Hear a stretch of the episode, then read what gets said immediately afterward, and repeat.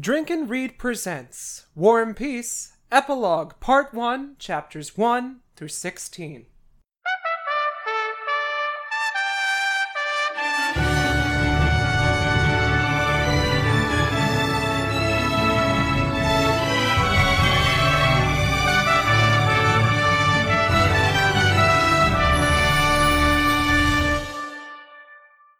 Natasha, you're no longer on the run now. Not running after somebody. Love's gonna find you somehow. I think you can have fun now, and I also think you know it.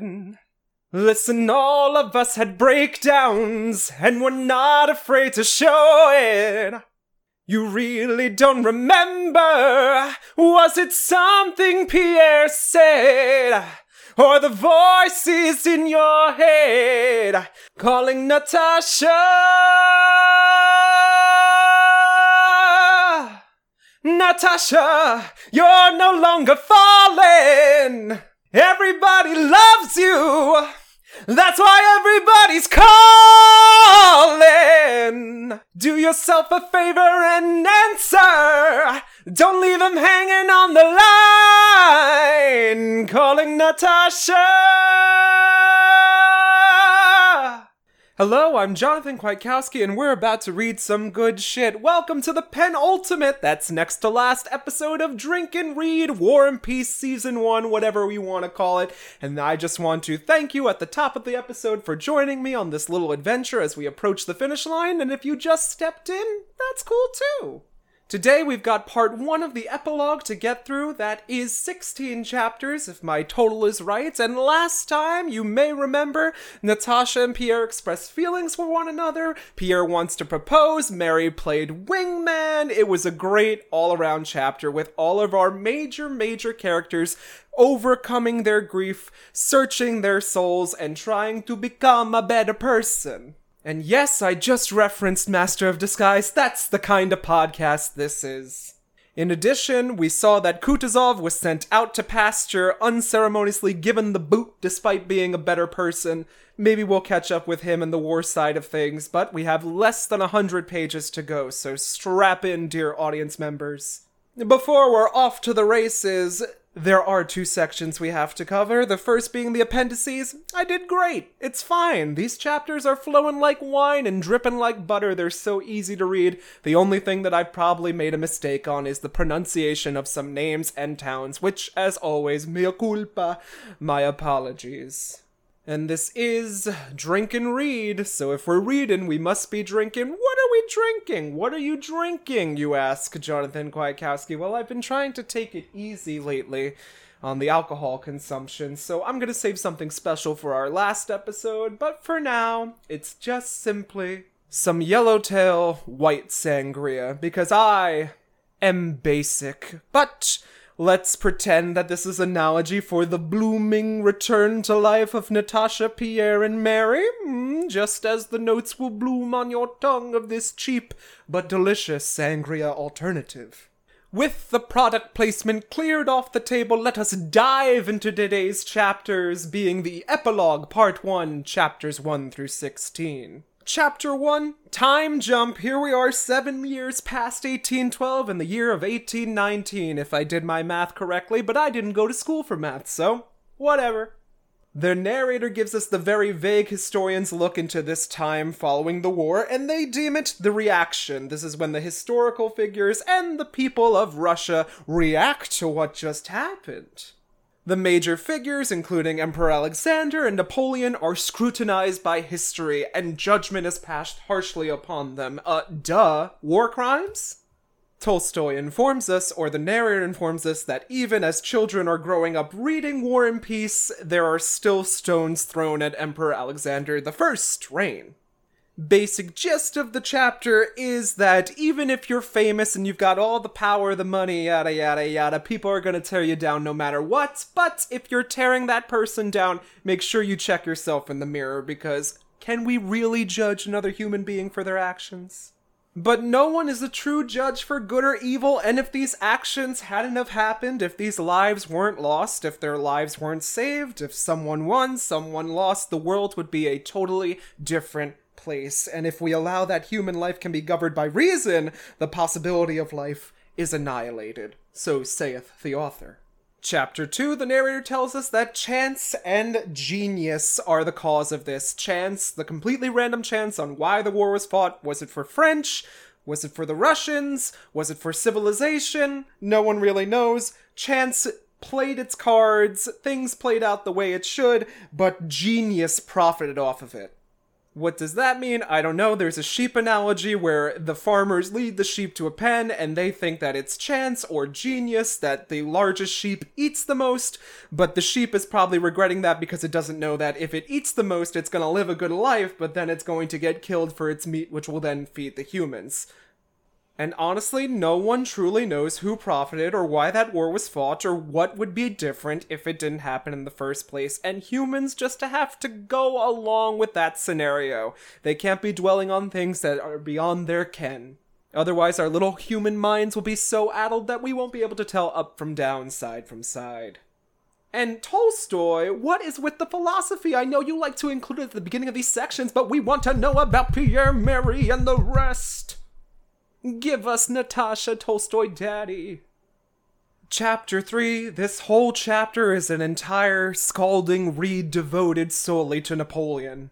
It's a very thorough, quick analysis of how France came to be, how Napoleon came to be, thanks to people like Alexander the Great and Caesar, and without them, this whole trajectory would have been different.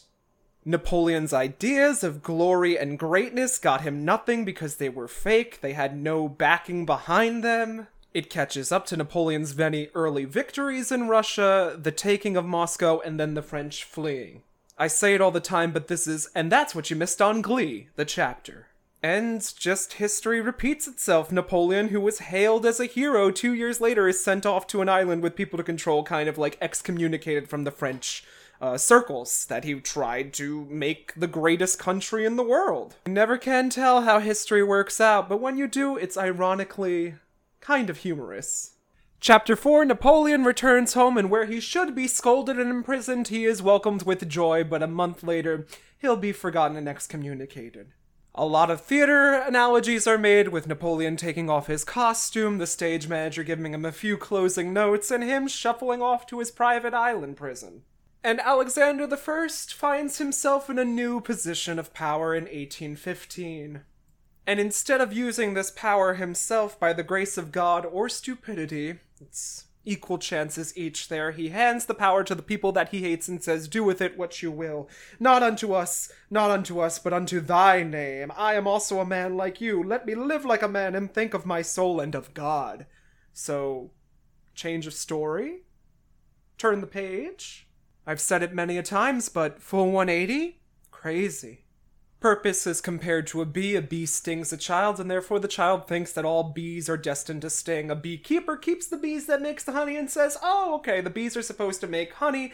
A um, you know, a cartographer sees that the bee is taking honey flower from flower and pollinating, so that's the purpose of the bee. But as human beings, we can't understand the greater purpose of the bee. All these little purposes built into one. We cannot see the bigger picture, it is beyond our scope. And that's why we can't understand the purpose of one man, be it Napoleon, Emperor Alexander, or Joe and Betty Beercan at home.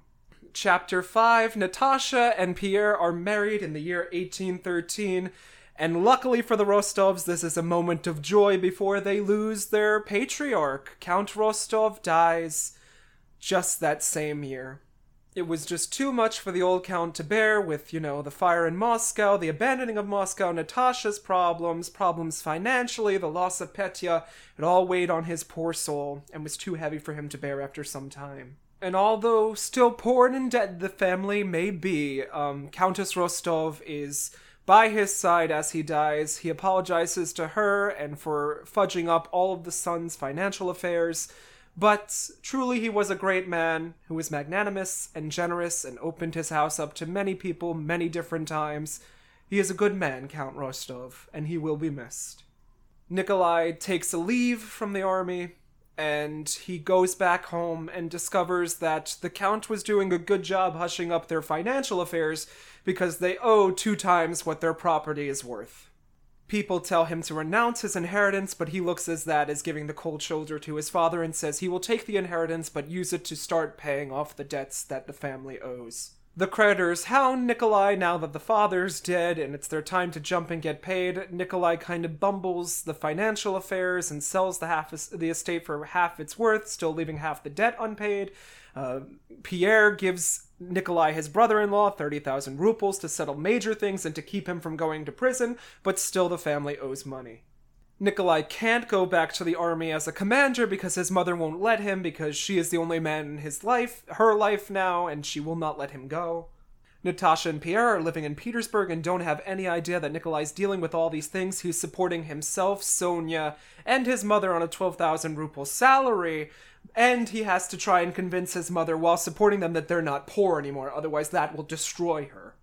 Sonia is doing everything, caring for the Countess and Nikolai, and not expecting anything in return. And the more Nikolai appreciates her, the less he loves her, which doesn't make sense to me. Sonia gets the shaft. Yep, there I said it. It's the end of the book. We're in the epilogue, and Sonia gets the shaft. She has done everything, suffered for this family, tried to keep everyone together with their worldly possessions, and what did she do? Get stuck working and helping, but I mean, she's magnanimous and generous, and that's why we love her, but could she at least gotten love?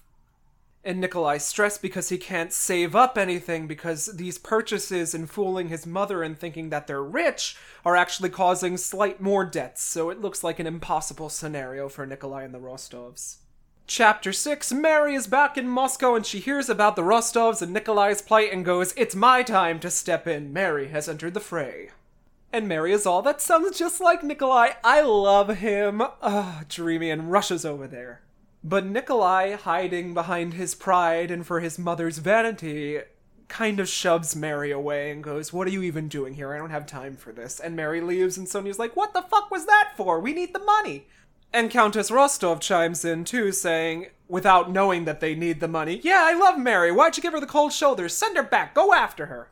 Countess Rostov knows something's up because she's always like, Nikolai, you're hiding everything from me. Come clean with the truth. And Nikolai goes, Me? Lie to you, mother? I would never, as I lie to you. Nikolai goes after her, and Mary's trying to convince herself, like, yeah, this is what I deserve. I never expected Nikolai's love anyway. I don't care for him at all. Why you always lying? Why the fuck you lying? One day in the winter, Nikolai shows up at Mary's residence, and the two are talking about nothing, not broaching the subject of their true feelings of one another. Uh, Mademoiselle Bourienne is in the room trying to coach Mary through the conversation. Nikolai's about to get up and leave. Uh, Mary sends Mademoiselle Bourienne to go get a pillow for the Count and Countess and leave them alone, and then it is here that their emotions for each other truly come out for once they both confess their appreciation for one another and that they're suffering through hard times in their life and they would not have been to, able to do it without each other's help from the sidelines. And the light bulb goes off in Mary's head. She goes, That's why I love you. Not because you're handsome, gorgeous, strong, and all that, but because you're self sacrificing as I am. You've seen what I see, and you've done what I've done. You've lived the same life experiences that I have. We can relate to one another. Mary is thinking, like maybe it's for the money because he's poor now and I'm rich, but no, that's not it. I shouldn't think like that. Nikolai picks up on this and starts to leave, and Mary goes, No, don't go. They both grow apart for a second and then come together. There's a lot of dots as if time has passed in the novel, and in chapter 7, the two are married. In three years, without selling off Mary's estate, Nikolai is able to raise the funds and enough to get his family out of debt, so the Rostovs are saved financially as well. And in another three years, he's settling his debts and is able to afford a new estate outside of Bald Hills and try to get his father's old home back. And as is the case in a lot of Tolstoy novels, Nikolai finds passion for farming, working with the land. He is able to work with gusto and vigor and piece together the remnants of his life that war had torn up. He works with the poor farmer muzhiks and is able to see their lives and their worth, that they have a bevy of skills that Nikolai can only hope to possess, and he tries to learn from them, become a better person. Nikolai then listens to the peasants on who to appoint as head of household in order to keep the estate running, and he tries to give them fair wages, free time, support, and like worker rights, which they've never had before. The thing that uh, Andre and Pierre were talking about the whole entire beginning of the novel, Nikolai is putting through. And whereas the house staff was usually doted on and like offered more riches than the poor basic worker on the estate, Nikolai is like, no, we're gonna send the house staff off to the army when the opportunity presents themselves so they can get some genuine life experience and become more likable like me. Mary at first cannot see why her husband is so happy breaking his back every day working out to, you know, get the crops and such and then join her for tea, but I think she can piece together that this is more soul enriching and she also doesn't get why he's such a, a hard ass when it comes to work now all of a sudden, but she says, eh, he's passionate about it, and that makes me happy. And Nikolai finds a good balance between being stern and strict and kind to the people that work for him. And in fact, we don't know when he dies, but after he dies, at some point in the timeline, everyone recalls him fondly. Like, yeah, there was a boss that you can get behind. He knew what he was doing, and he worked us hard and treated us right. Chapter 8 As Nikolai grows older, so too does his temper, and in the first year of marriage, he's a little bit hot off the press.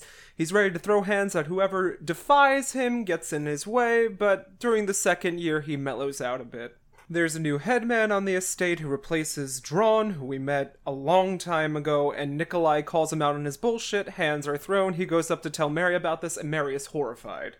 Mary starts crying. Nikolai can't put two and two together because she doesn't like to see him consumed by anger, but he does comment that her eyes are more beautiful than ever as she cries. She explains to Nikolai that she never expected physical violence from him, and the headman's different because he lives in different circumstances and had a different upbringing and a different life experience, but Nikolai sees that this troubles her and vows never to be violent again. She sees on Nikolai's hand that he hit someone so hard that his signet cameo ring split down the middle and says, Let this be a mark of your violence. Try not to do it again. But as marriage often goes, about twice a year, as their marriage continues, Nikolai comes, he forgets his previous promise, and then promises not to be violent again. I mean, it's just the little quips and quiggles in the relationship, right? The gentry of the province where Nikolai and Mary live respect him, but they don't admire him. They think he's so consumed in farm work that he'd rather be out hunting or farming than spending time climbing the social classes. And yeah, that hasn't paid off for anyone in this book. We see what jerks you are behind the scene at your little salons and such. And this is a parallel for Nikolai earlier in the novel when he went off to join his cousin slash uncle and they went hunting. That whole Sonia kissing the back door incident. Nikolai's love for Mary is growing more and more every day, but we learn, dear readers, that Sonia's been living in the house with them too, making a slightly awkward situation because Nikolai confesses everything that he ever felt for Sonia. Mary's like, that's fine, we can't blame her, it's her predicament, she's your family, she couldn't really marry you. And Nikolai goes, Will you promise to love her and not be jealous of her? Mary makes this promise, but she can't help from hating Sonia deep down in her heart and having horrible feelings towards her. Mary's talking to Natasha one day, and Natasha brings up the subject of Sonia, saying that there's a unique passage in the Bible that reads and describes Sonia to a T. To him who has will be given, from him who has not will be taken.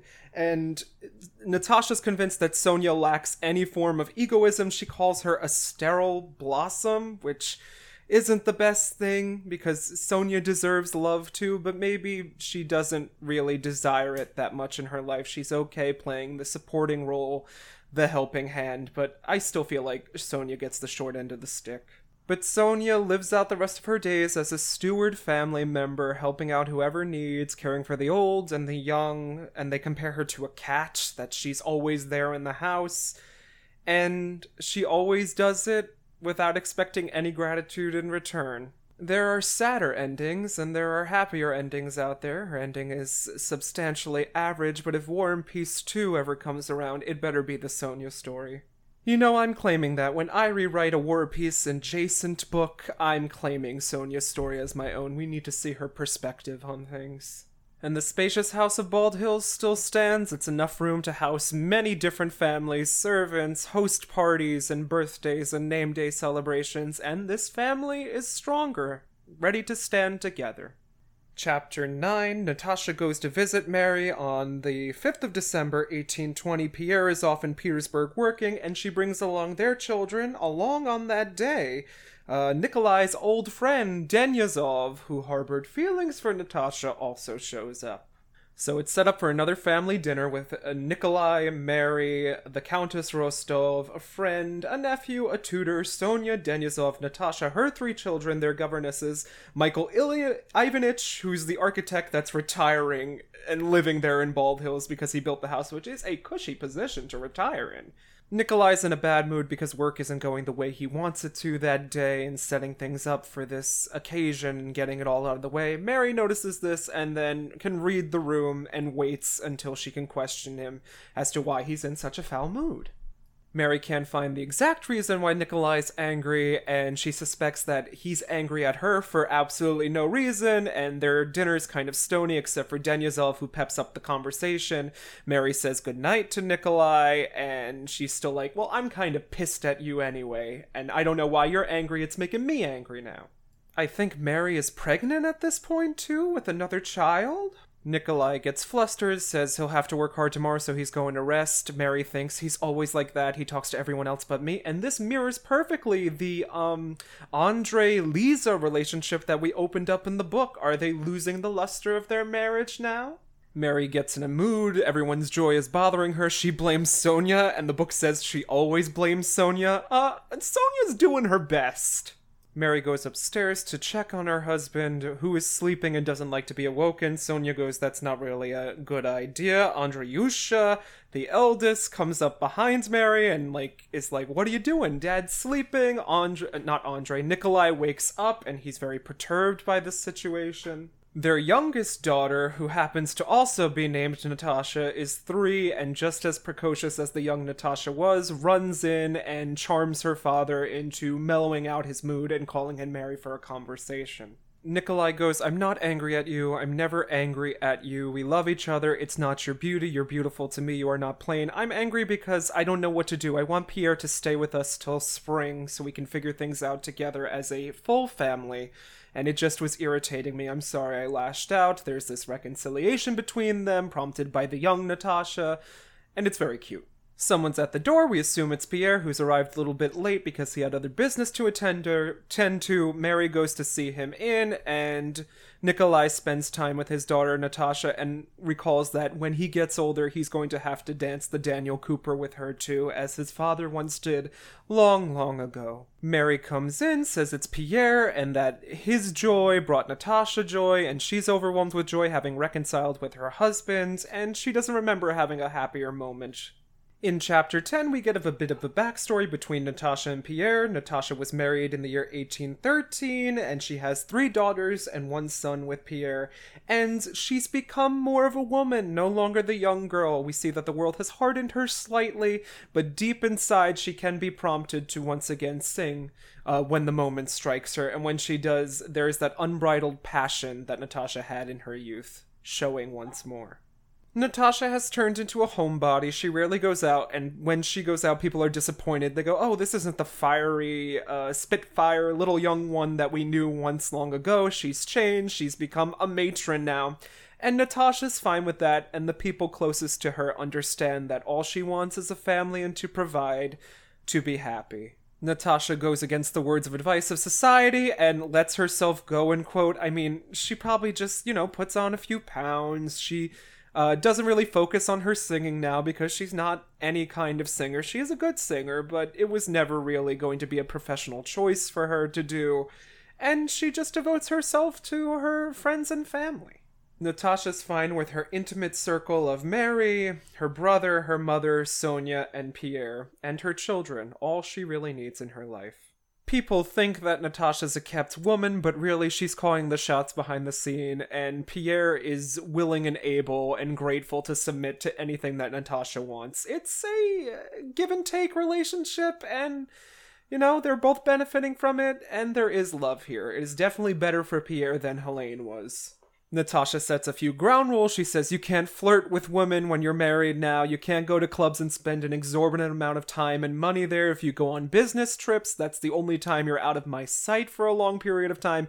And even then, I want to be involved in intellectual decisions in this family. All reasonable things to ask for. And at home, Natasha likes playing the wife. When Pierre is busy reading or working, she insists that no one bother him. If Pierre needs anything, she will get it for him personally. Natasha insists that she's following the orders of Pierre, but they are imaginary orders. Pierre never really gave anything, and she runs the household, uh, raises the children, and I mean, I think she likes making Pierre happy. They do describe her as like a servant to Pierre, which I really don't like. Um, but if she's finding joy in it and it's out of her own free will and decision, sure. I mean, there are times I do miss that young Natasha too. But we all change with age and experience, and Natasha seems happy. When they do fight or argue as couples do, Pierre is astonished to find that after a time, both of them have changed their opinions or learned from each other's sides of the argument that they can go better forward in the future. After seven years of marriage together, Pierre feels that he is deserving of love and says that he is not a bad man, and in fact, his world has been changed for the better because he knows Natasha. He has a beautiful family, he is a different person. It is happy. I keep saying things are happy, and that's what we wanted for these characters. It's commonplace, it's typical, they're full of routines and the humdrum of living, but isn't that where true happiness is? Chapter 11 Pierre has been uh, staying in Petersburg taking care of business, and Natasha's upset. Denyazov, who used to be in love with her, sees this irritation and looks at it as, as a chance that, uh, you know, of the things that could have happened if he fell in love with her and she with him, but things are settled the way they are now. Natasha, in her sadness and irritation at Pierre's absence, takes her time devoting it towards her children, especially raising her youngest one. One day, Pierre um, arrives, and Natasha switches emotions, runs downstairs, and enthusiastically greets her husband. I think that this chapter is meant to mirror her waiting for Andre in her youth and how she feels the same kind of pent up anxiety about Pierre not being in her life for two weeks, but she waits it out, and when he returns, she is very happy for it. Pierre happily greets his wife Natasha, asks how their youngest Petya is doing, goes in and, you know, holds his small child in his very, very large hands. And it's a good father son moment right here. He's happy with a family, and that's all we could wish for Pierre. Chapter 12 In Bald Hills, all the families, the Rostovs, the Bolkonskis, and others join together to become one family unit, and they share their experiences, both good and bad, but they are better for it. Everyone, servants, family, and especially young Nikolenka, Nikolushka, who's grown up 15 years old, is happy to see that Pierre has returned.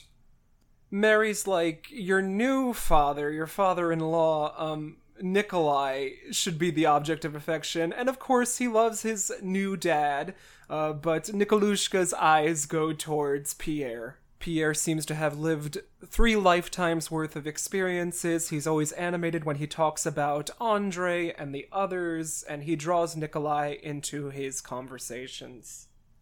And although Pierre is supporting a family or two now, he finds that he's spending less because he's not splurging on things that he doesn't need or latest luxuries, he's devoting it towards the family. And yet there is some sadness here. With the loss of her husband and Petya, uh, Countess Rostov has fallen into a deep depression. She's going past 60 years old now, and she goes through the routines of life, but she barely lives. If she feels like she's lived too much, like eaten something decadent or spoken when she shouldn't have spoken, she takes her frustration out on her friend, Mrs. Belov, who lives with her and is going quite deaf, so she starts yelling at her. And she unfortunately is living until the day she dies, but not actually living. She uh, seems to pass glances that say memento mori, remember that we all die. But such is life. We live, we lose, we die. Repeat. Chapter 13 Pierre gifts Countess Rostov a lot of things that are beautiful and pleasant, but she doesn't show her joy or expression over them. She thanks him politely, but almost acts as if she's been given nothing. I assume this is her name day or adjacent to it or just like a welcome back present from Pierre. The rest of the family don't really speak around Countess Rostov because they don't want her to feel FOMO, the fear of missing out, or feel like she uh, is part of something that she shouldn't be part of. So Pierre kind of bottles up his many stories that he's got in his travels and doesn't share them around the Countess Rostova.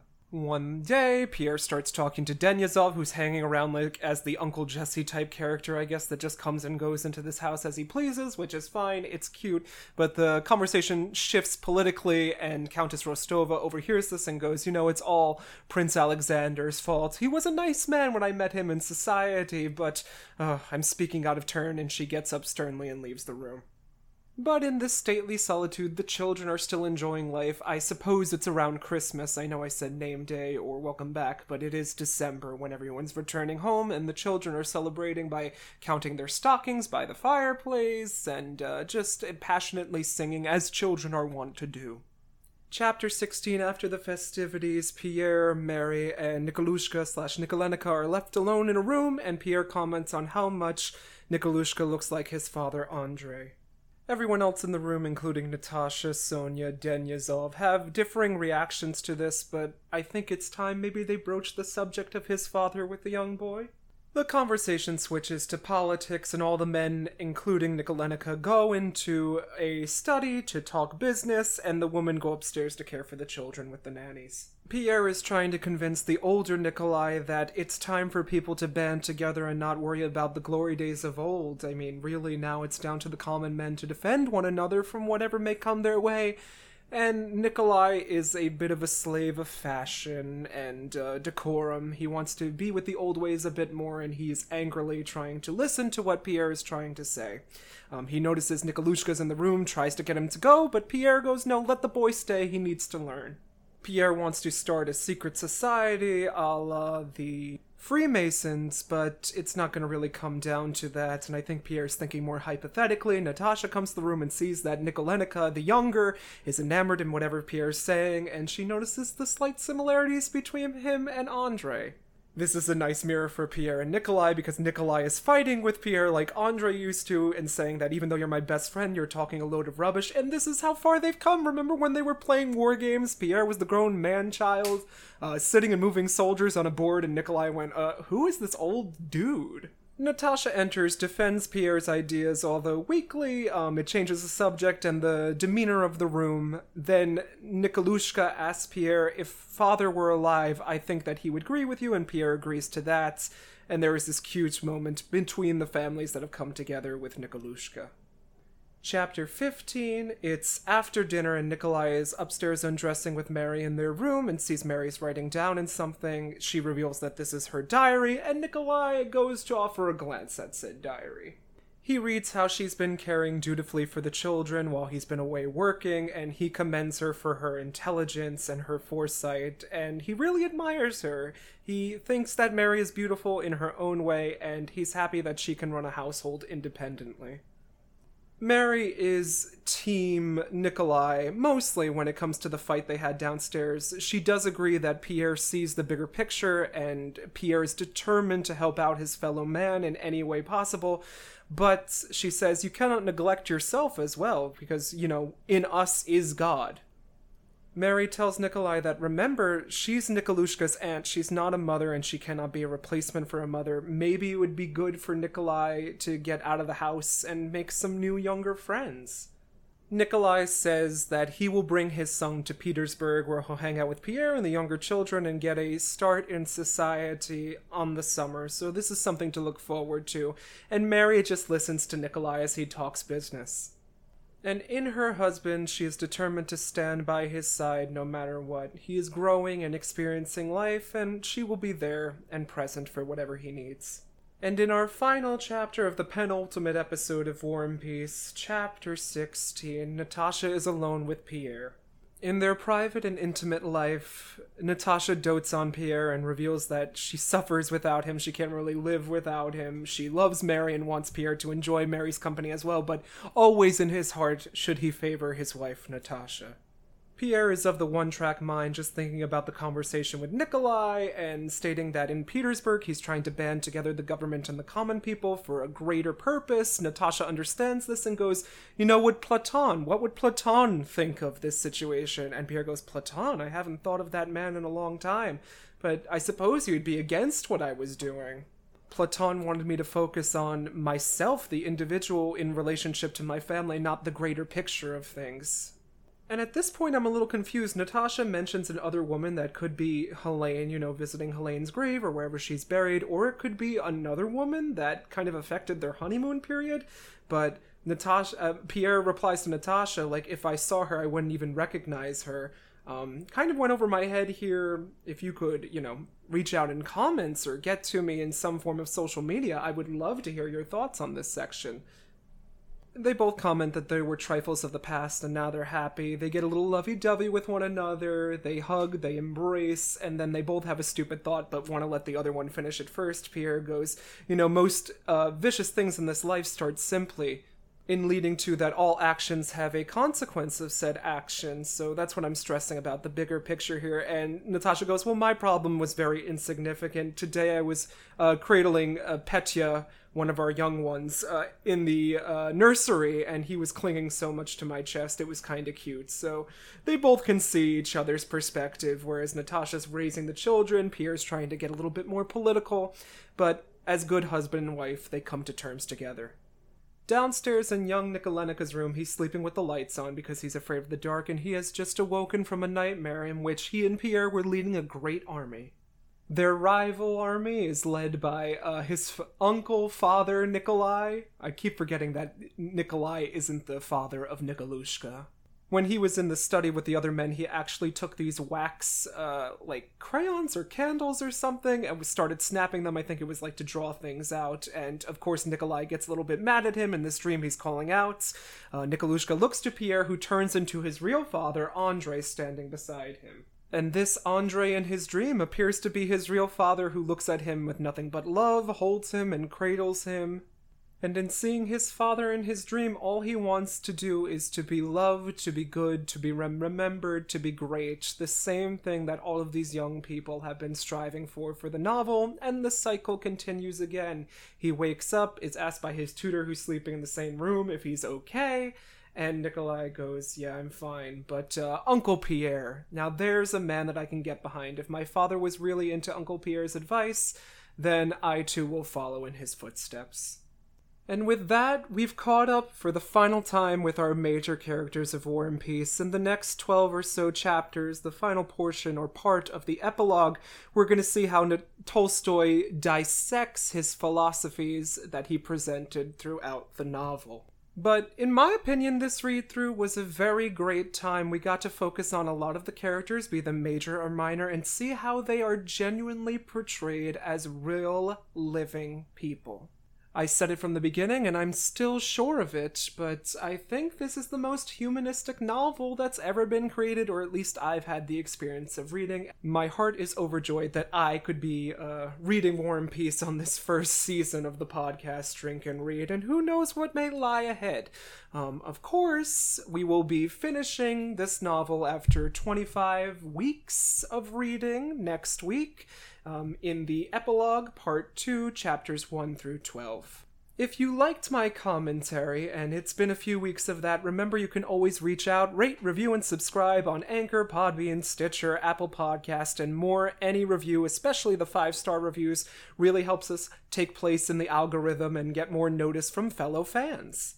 If you like my commentary, although it be all over the place, please feel free to also check out two of my other podcasts, one being Nightcaps of the Theater, where my buddies, Matt Cabrera and Mark Zebro Jr., keep me more on a track when we watch movies and get a little drizzy drunk. And then if anime is more of your cup of tea, please tune in to Anime Was Not a Mistake with me and my fellow co-host, Daniel Ryan. We are starting a Cyborg 009, the Cyborg Soldier rewatch entitled The Summer of Cyborg It's a double watch hosted by both of us for the first time in a 50 or so episode series, so I hope you tune in there. And next week, Mon Amis, dear readers, our voyage, our journey comes to an end with War and Peace. But for now, as always, remember to drink and read responsibly. Proche! Thank you for listening to Drink and Read.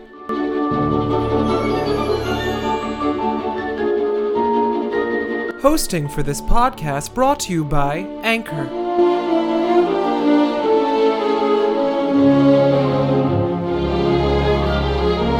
This podcast can also be found on Spotify, Apple Podcast, Google Podcast, Pocket Cast, and more.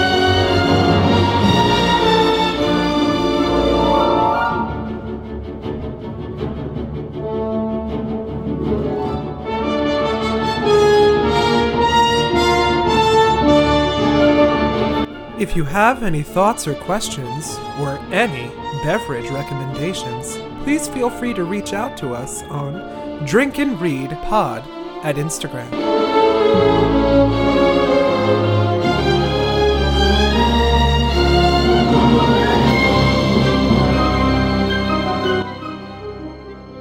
Support of this podcast is brought to you by listeners like you. Thank you.